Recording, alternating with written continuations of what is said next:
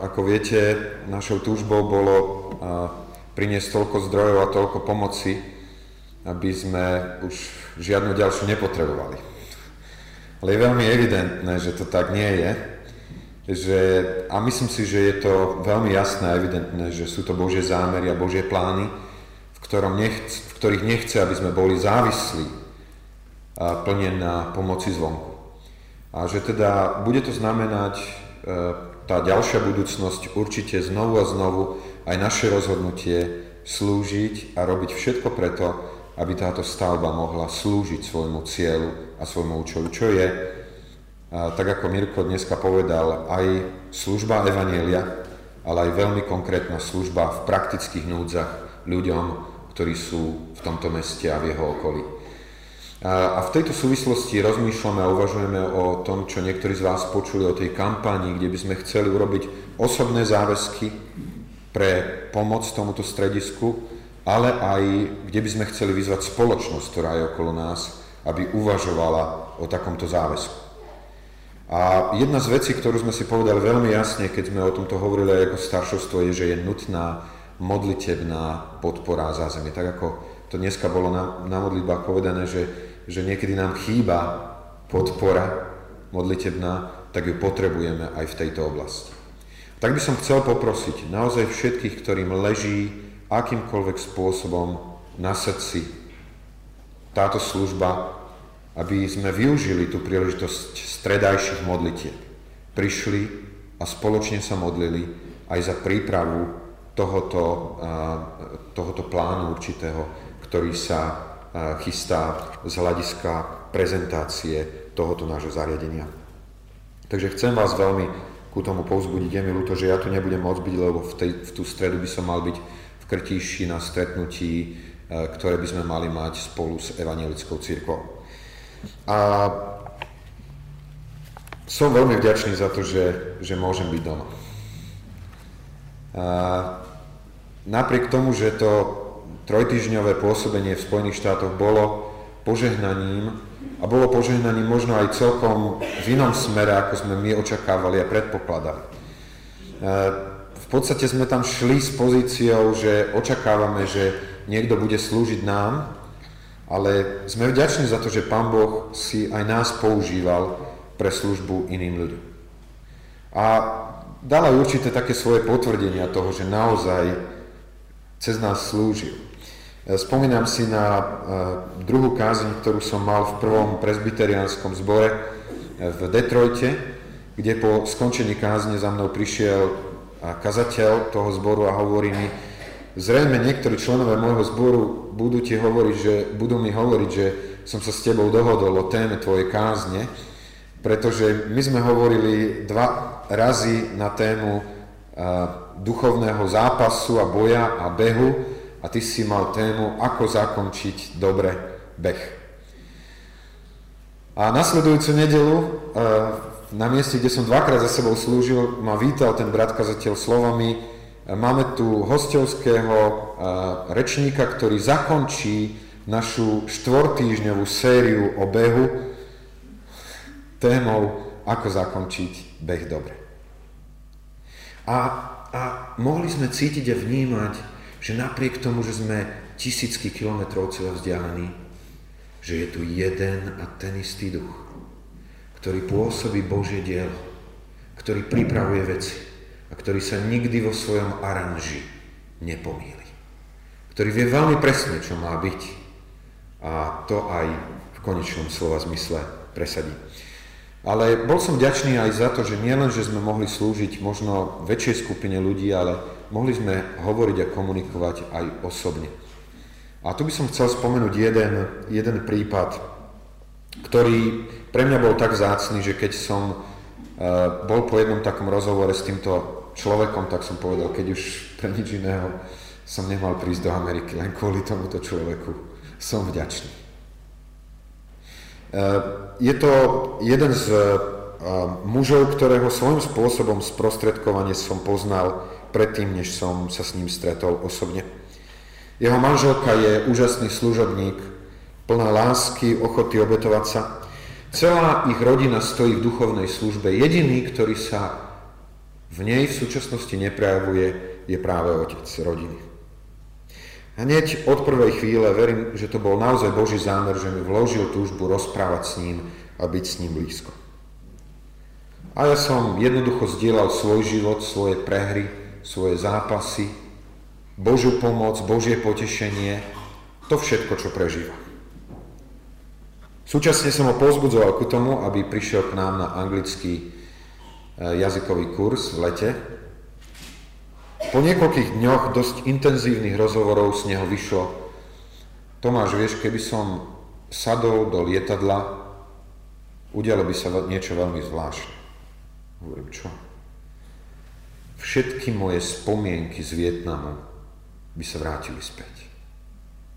Tento muž prežil vojnu vo Vietname, ktorú ľudia, ktorí ju prežili, popisujú ako peklo. A pre neho už nastúpenie do lietadla a počutie zvukov motora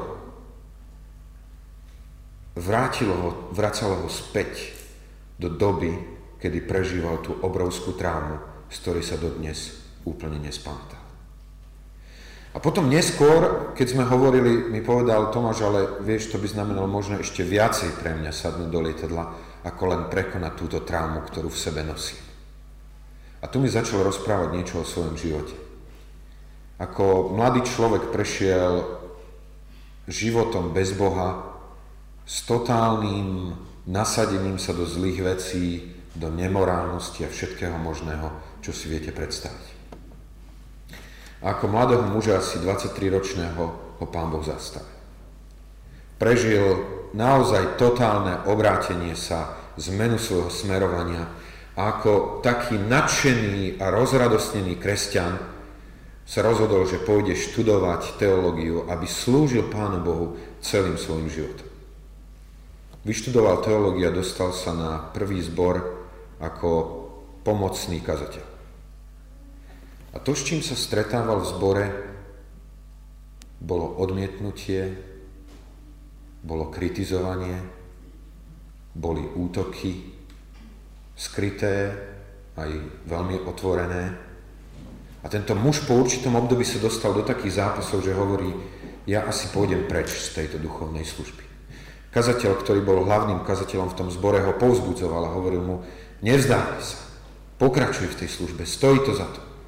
Ale pri jednej príležitosti, kedy tento kazateľ bol odcestovaný preč, proste tento muž uprostred tlakov sa rozhodol z duchovnej služby odísť.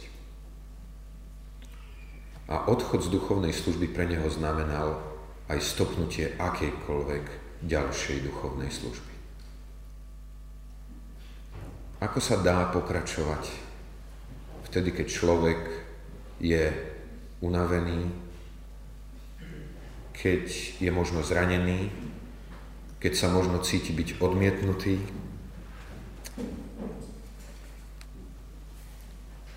Verím tomu, že keď sa Pán Boh pozera na dianie v našom zbore, má úplne iný pohľad, ako máme my.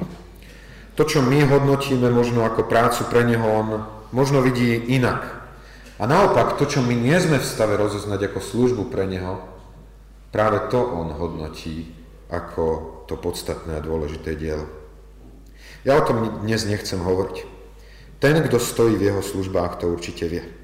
To, čo dnes chcem hovoriť, súvisí s naším textom pre tento rok. Spomínate si, aký text sme dostali pre náš zbor na tento rok? Ale tí, ktorí očakávajú na hospodina, nadobúdajú novej sily. Vznášajú sa na perutiach ako orly. Bežia a nezomdrievajú. Chodia a neustávajú.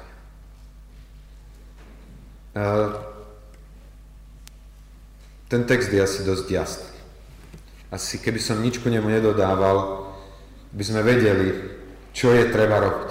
Čo je takou Božou výzvou v tomto texte pre náš zbor, aby sme v tomto roku očakávali na hospodina. Aby sme na neho s túžbou a napeto čakali. Čo určite neznamená neaktivitu. Ten text priamo hovorí, že že tí, ktorí očakávajú na hospodina, bežia a nezomdlievajú. Niekedy máme pocit, že očakávanie znamená, že si sadnem do kresla a teraz pasívne čakám, čo sa udeje. Nie. Toto očakávanie je nejaké iné, pretože hovorí o plnom nasadení pre jeho vec. A to, v čom sa prejaví očakávanie na hospodina, je, že vtedy, keď už v tom behu strácame silu, že nám on dá novej sily. Pán Boh má riešenie pre náš beh o závod napriek zlobe, napriek hriechu sveta, v ktorom bežíš, napriek neporozumeniu, aj tých najbližších sa nemusíme vzdať. Ako stáť v jeho službách ako Mojžiš, možno 80-ročný muž, ktorý vstúpil do služby Bohu. Je to tak? A slúžil nasledujúcich 40 rokov. Až do kedy? Až do svojej smrti.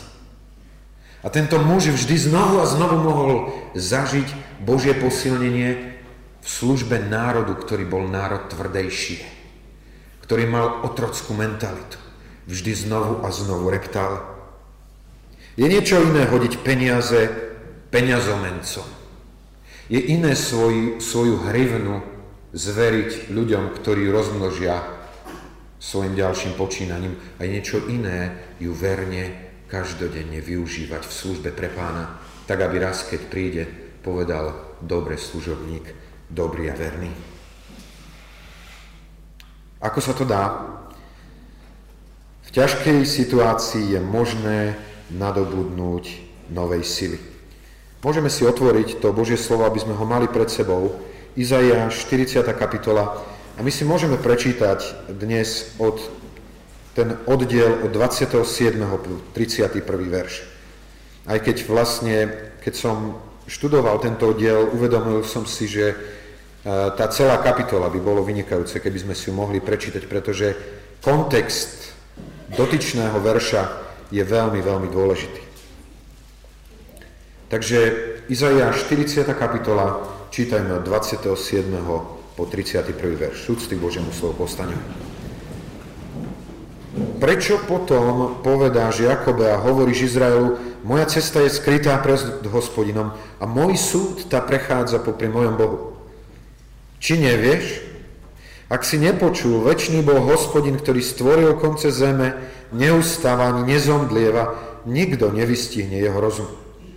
On dáva ustalému silu a tomu, kto nemá vlády, hojne udeluje moci. Mládenci ustávajú a zomdlievajú. A junáci ťažko klesajú. Ale tí, ktorí očakávajú na hospodina, nadobúdajú novej sily. Vznášajú sa na perutiach ako orly, bežia, nezomdievajú, chodia a neustávajú. Náš drahý nebeský Otče, ďakujeme za to, že smieme vnímať Tvoje plány s našimi životmi. Že Tvojou túžbou je, aby korene nášho stromu existencie boli zapustené hlboko v pravde Tvojho slova, hlboko v poznaní Teba samého. Pane, prosím, aby si nám oživil Tvoje slovo, aby si vdýchol svojho ducha a dal nám poznať pravdu, ktorá premenia život. Amen.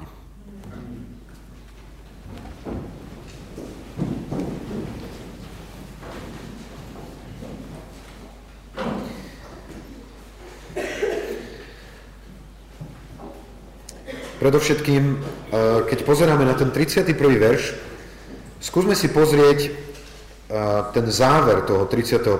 verša. Tam je napísané, tam sú napísané štyri zaslúbenia. Štyri zaslúbenia, ktoré sa týkajú ľudí, ktorí očakávajú na hospodina.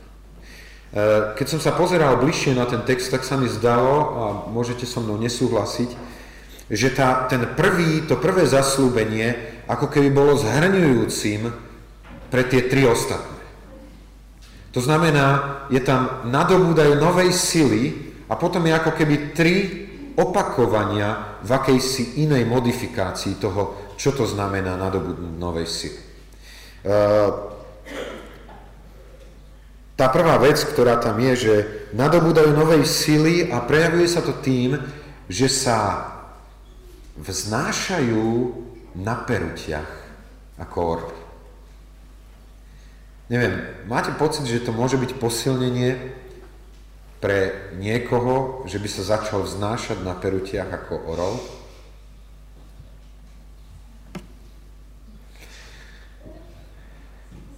Ja som počul taký akoby vtip o Anderovi a o jeho manželke, ktorí sa po dlhom a ťažkom postupe na vrchol kopca tam dostali a teraz tá žena pozerajúca z vrcholu toho kopca hovorí tomu Anderovi, že, že Ander, počúvaj, ako krásne si tam tí ľudia dole žijú.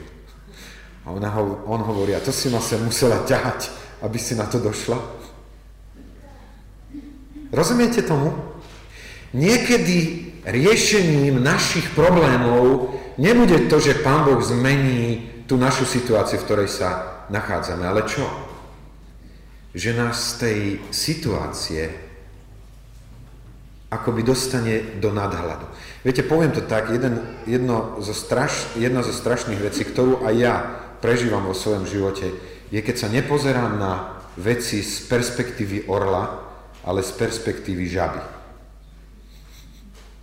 Hej? Existuje medzi tým rozdiel. Pre tú žabu čokoľvek sa zjaví, je všetko neriešiteľný problém. Ale pre toho, kto sa pozerá z perspektívy orla, ten vidí veci v úplne iných dimenziách. Počul som o filme, ktorý sa volá Hadie oči, v ktorom tá poenta toho, toho filmu je v tom, že najskôr je prežívaný ten príbeh z pozície jedného človeka a potom je prežívaný ako keby z nadhľadu, z pohľadu z iných strán. Boh častokrát ako spôsob svojho vyslobodenia pre jeho deti nepoužije to, že, že zmení okolnosti, ale že im dá na situáciu nový pohľad pohľad z inej perspektívy a z inej dimenzie. Práve včera som hovoril s jednou mladou ženou, ktorá mi povedala, prežila som také ťažké obdobie. Môj otecko má vážne problémy s alkoholom. A v poslednom období, pretože si zlomil ruku, bol v jednom, skoro v jednom kuse v liehu. Dva týždne naplno opitý, potom týždeň prestávka, dva týždne znovu opitý. A v takej situácii človek volá a prosí, Páne Bože, prosím ťa, pomôž mi, urob niečo, zmeni toho, toho môjho otca, vysloboď ho. A tak som sa aj pýtal, keď Božie slovo hovorí o pokoji v našej mysli, hovorí o tom, že máme predkladať naše žiadosti a naše prozby ako? S ďakovaním. A ku tomu, aby sme začali ďakovať, je potrebné, aby sa zmenila perspektíva, z akej sa na veci pozeráme. A tak som jej hovoril, vieš si predstaviť, keby som ťa teraz chytil za ústa a zakryl ti všetky možnosti nadýchnuť sa. Ako by sa cítila? To je zúfalstvo. Keď človek sa dusí, to je zúfalý stav. Ale vieš o tom, že ak máš dých, ak sa nedusíš, tak je to dar od tvojho nebeského Otca. Vieme o tom? Božie slovo hovorí, Boh, ktorý, ktorého ja zvestujem, on nepotrebuje, aby sa mu slúžilo ľudskými rukami, hovorí apoštol Pavel, lebo on sám dáva každému život a, a dých. Všetko. Môj drahý, keď si uvedomivé veci z tejto perspektívy zrazu začneme vnímať, že veci nestoja celkom tak, ako sme si mysleli. Perspektíva orla. Bežia a nezomdlievajú. Toto hovorí o tom, že je možné nabrať nových vnútorných síl. Veď obehu sa rozhoduje v hlave a nie v nohách. Chodia a neustávajú, to hovorí o nabratí nových fyzických síl. My potrebujeme aj tie vnútorné síly, ale potrebujeme aj vonkajšie. A tento text hovorí aj o jednom, aj o druhom. Ako sa to dá?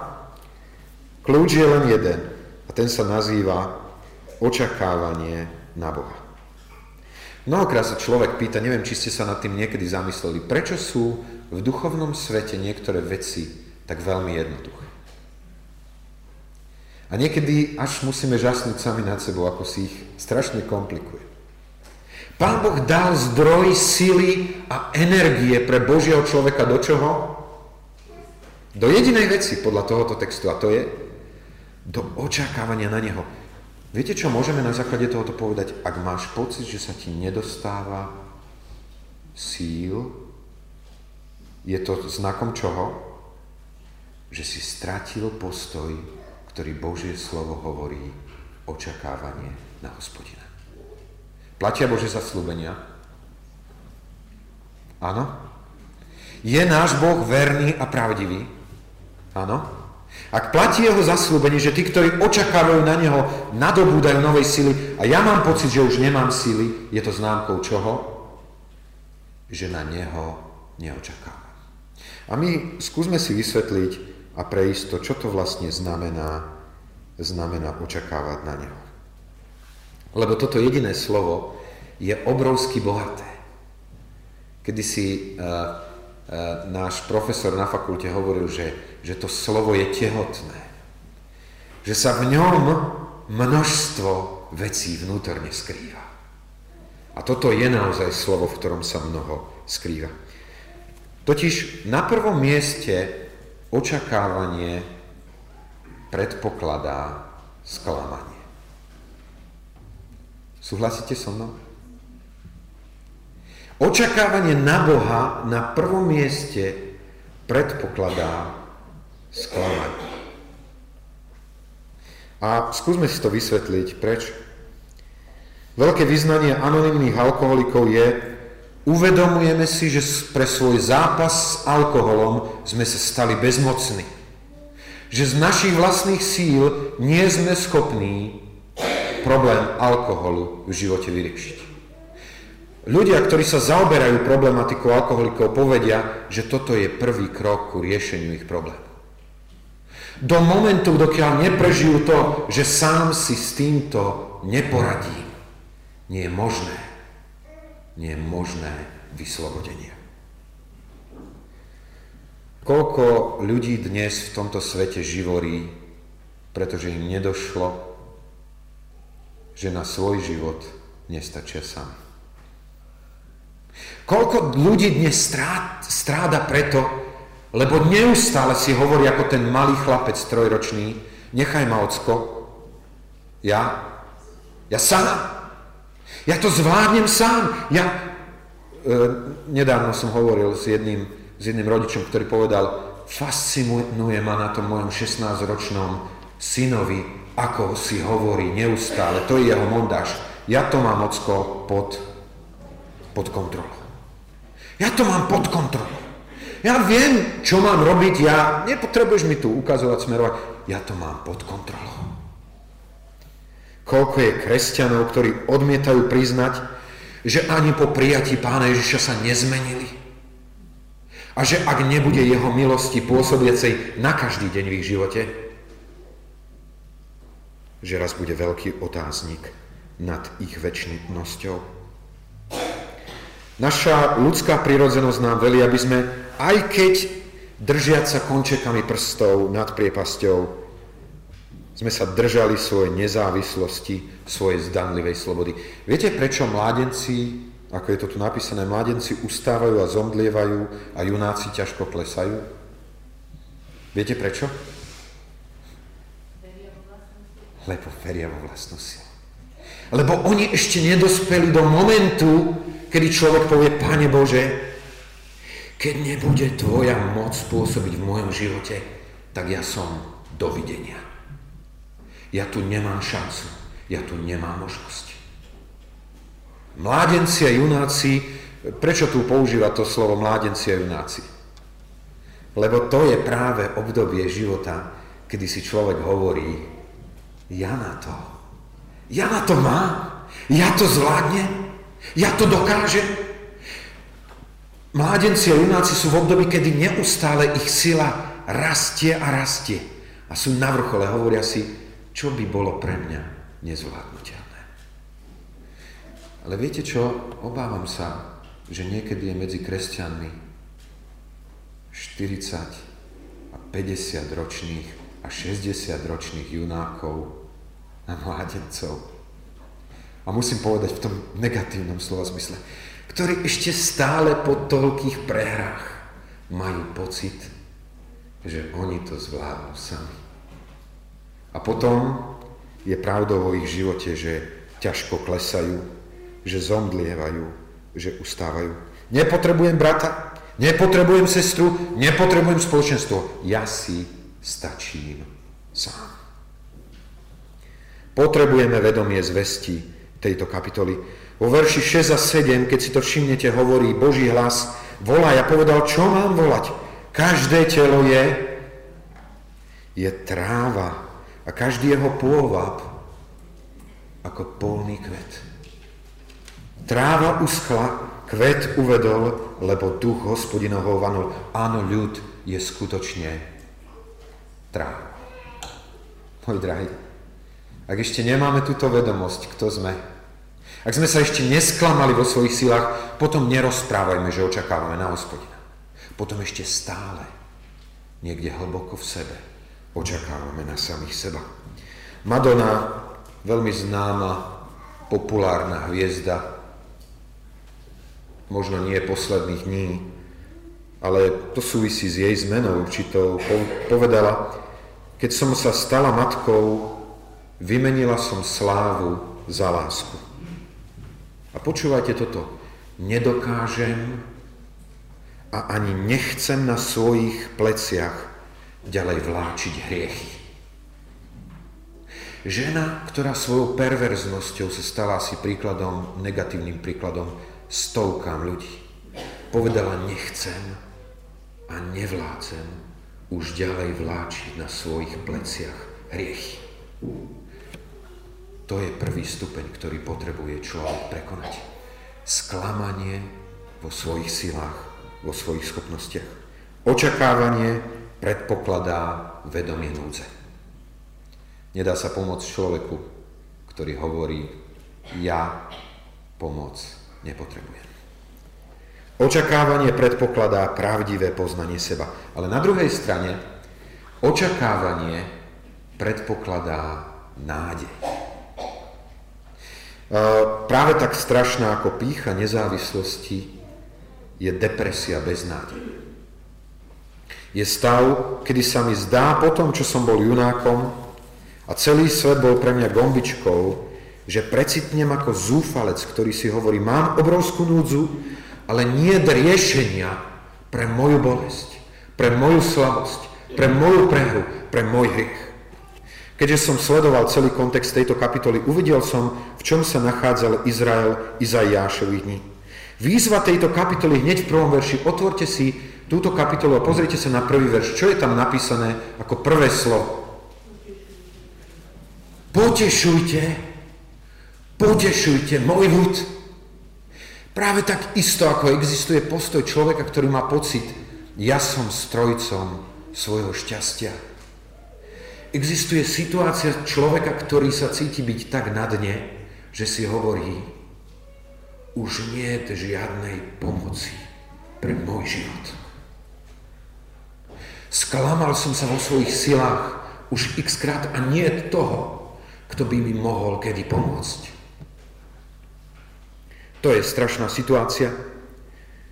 Existuje dobrý zármutok a zdravý zármutok, zdravé uvedomenie si vlastnej núdze, ale aj takýto zárnutok, ktorý vedie ku pokáňu, sa môže stať nebezpečný. Viete ako? Keď trvá príliš dlho. Skúste si pozrieť 2. Korintianom, nechajme si otvorené tie Biblie v 40. kapitole, pozrite si 2. Korintianom, list, ktorý napísal Apoštol Pavel potom, čo veľmi vážne karhal korinský zbor. A v tej druhej kapitole, tejto druhej Korintianom píše od 5. verša, píše o mužovi, ktorý sa prehrešil takým spôsobom, že žil s Proste so svojou príbuznou. A tento muž, ktorý má byť vylúčený zo stredu korinskej církvy, čo sa aj udialo.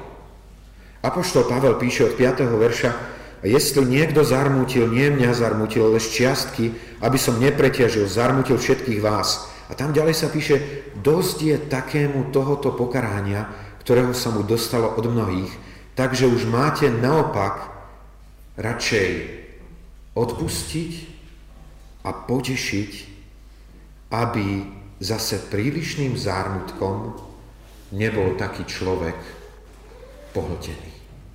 Čo to znamená? Že existuje stav zármutku, bolesti a sklamania, kedy človek sa dostane do situácie, kedy má pocit, že už nie je žiadnej nádeje. Keď hovorí Božie slovo o tom, že on tlejúceho knôtu neuhasí a trstiny, ktorá je nalomená, on nedolomí, o čom hovorí. Hovorí presne o tomto stave zlomenia človeka, ktoré keby sa prehlbovalo, môže viesť do depresie bez nádeje. Keď Boh v popisuje stav suchých kostí, vyjadruje týmto obrazom stav Izraela, ktorý v depresii hovorí, naše kosti uschli a zahynula naša nádej, už je po nás. Viete, ako sme často my ako Boží ľudia schopní sa pozerať okolo seba, pozerať sa na svoj život dozadu a povedať, v mojom živote už viacej nie nádeje. A to je strašný stav a to je strašná, strašné očakávanie. Boh hovorí, ja otvorím vaše hroby, vyvediem vás z vašich hrobov, dovediem vás do zeme Izraelovej. Očakávanie hovorí o rie- nádeji, že existuje riešenie, ktoré zásadne zmení situáciu. Očakávanie predpokladá porozumenie toho, čo Boh môže urobiť. A posledná vec. Na treťom mieste skutočné očakávanie predpokladá ochotu prijať Boží čas pre riešenie problémov, s ktorými zápasím a ktoré sa ma dotýkajú. Niekedy našim problémom asi ani nemusí byť nevera, že Boh je dostatočne silný, aby si poradil s našim problémom.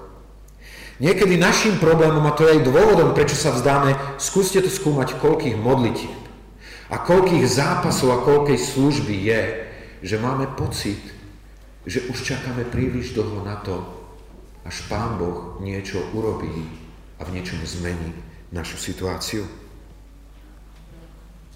Vo verši 27. Izaiáš opisuje stav Izraela, ktorý hovorí, Prečo potom povedáš Jakobe a hovoríš Izraelu, moja cesta je skrytá pred hospodinom a môj súd tá prechádza popri mojom Bohu. O čom tu hovorí Boh? Vidí situáciu Izraela, ktorý nehovorí, že Pán Boh nemá silu. Ktorý nehovorí, že Pán Boh nie je dosť mocný, ale ktorý hovorí, Pán Boh zabudol na mňa. Pán Boh sa už nebude venovať mojim problémom, mojim ťažkostiam, mojim zápasom, mojej bolesti.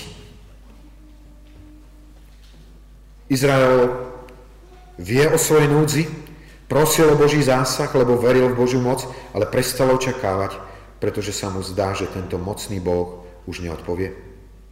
A Izaiáš pre mnohých z nás, ktorí by sa chceli vzdať, hovorí, a všimnite si ten 26. verš, či nevieš, Problém nie je v Božej moci. Problém nie je ani v tom, že Pán Boh spí. Viete, ako keď Eliáš bojoval na Karmeli s tými prorokmi bálovými, tak im hovoril, kričte hlasnejšie, lebo možno dôvod je, že si išiel váš Pán Boh pospať. Izaiáš tu hovorí, Boh, hospodin, ktorý stvoril konca zeme, neustáva ani nezomdlieva. A viete, Izraeliti, čo je dôvod, že tak musíte dlho čakať? Lebo nikto nevystihne jeho, jeho rozumu. Viete, čo je problém? Alebo čo je dôvod, prečo Pán Boh niekedy nechá svoje deti čakať? Jeho plány, ktoré sú iné ako sú tie naše plány. Viete o tom, čo by sa stalo motýlovi, keby ste ho predčasne vyslobodili z toho zápasu, keď sa z larvy dostáva do stavu, kedy otvára svoje krídla, aby lietal? Viete, čo by sa stalo, keby ste pomohli tomu motýlovi v, tomto, v tejto chvíle zápasu a nenechali ho to obdobie prezápasiť? Zmrzačili by sme ho. Zmrzačili by sme ho.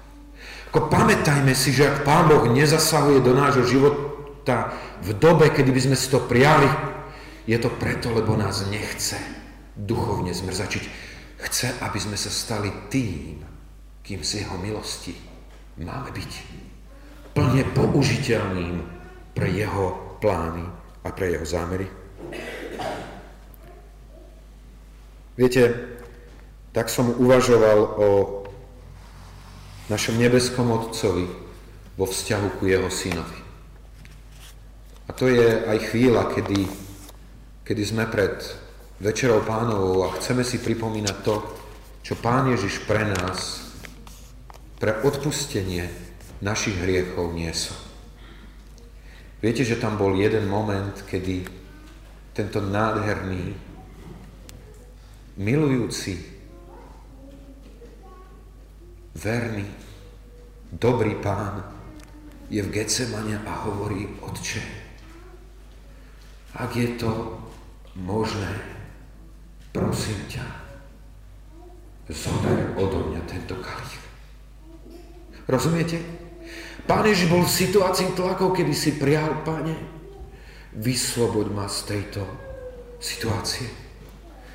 Povedzte, stálo pred ním niečo ľahké alebo ťažké. Niečo nesmierne ťažké. Čo my nedokážeme absolútne ani domyslieť. Ale bolo by to užitočné, keby ho jeho nebeský Otec vyslobodil z tejto bolesti a utrpenia? Bolo by to užitočné? V žiadnom prípade. Boží ľudia, bratia a sestry, ak nás Pán Boh necháva v uprostred bolesti, myslíme na to, že je to pre náš život užitočnejšie, aby sme pobudli v bolesti.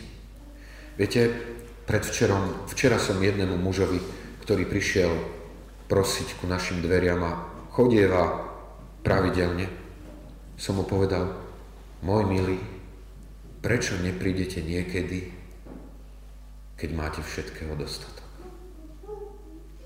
Prečo zaklopete len vtedy, keď ste v núci? Povedzte mi, nie je náš život veľmi podobný tomuto človeku? Keď Pán Boh počuje búchanie, keď Pán Boh vidí naše očakávanie, nie je to len vtedy, keď sme v ťažkostiach, v problémoch? Sme očakávajúci na Neho aj vtedy, keď sa nám darí? Boh pozná čas, v ktorom má poslať svoju pomoc.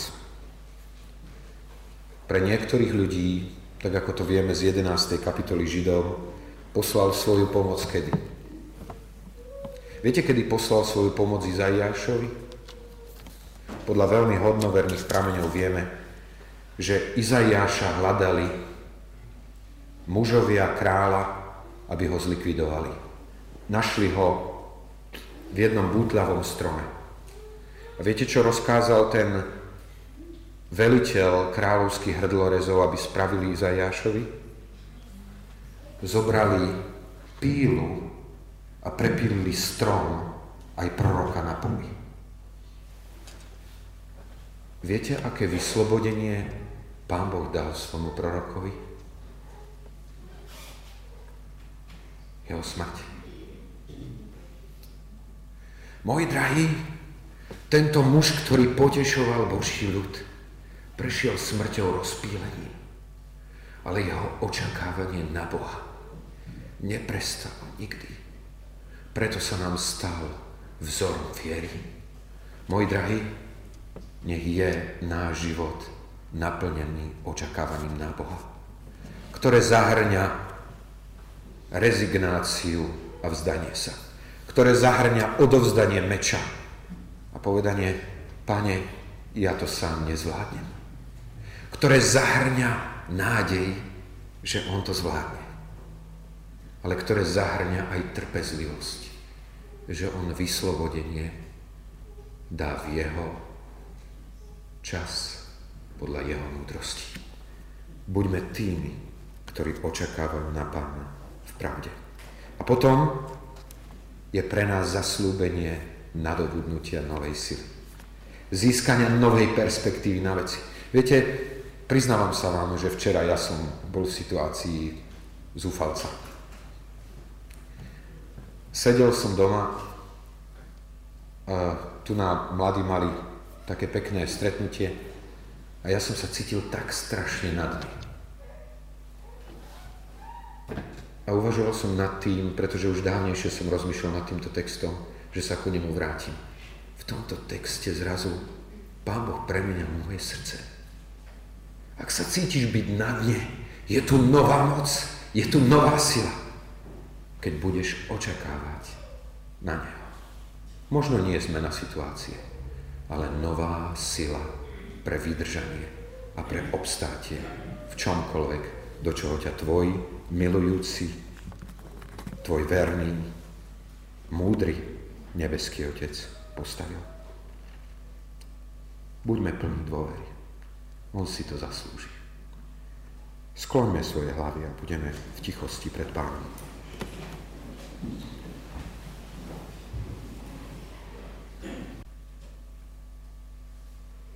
milosť Tvojho slova. Za Tvojho dobrého ducha. Za to, že naozaj je pravdou, že si nás nenechal sirotami. Že si ho poslal a že znakom toho, že je tu je, že sa dotýka aj môjho srdca. Duchu Svety, ďakujem Ti za to, že nás na prvom mieste usvedčuješ o našom hriechu a o beznádejnosti nášho zápasu o samote. Ďakujem Duchu Svety, ale aj za to, že Ty si ten duch potešenia. Za to, že nám dávaš poznávať, že tu je nádej. Aj pre ľudí, ktorí tak zlyhali ako ja a moji bratia a sestry. A že nielen je to všeobecná nádej mocného Boha, ale že je to nádej aj do našich konkrétnych situácií podľa jeho zvrchovaného času. Pane, ďakujem Ti za to, že si pripravil silu, ktorá sa nedá spočítať. Že si pripravil moc, ktoré ďaleko viacej, ako by sme dokázali si privlastniť na každý deň v našom živote. Túžime potom byť očakávajúcimi, preto aby si mohol manifestovať svoju moc, dôkazy svojej sily v živote každého jedného z nás. Amen.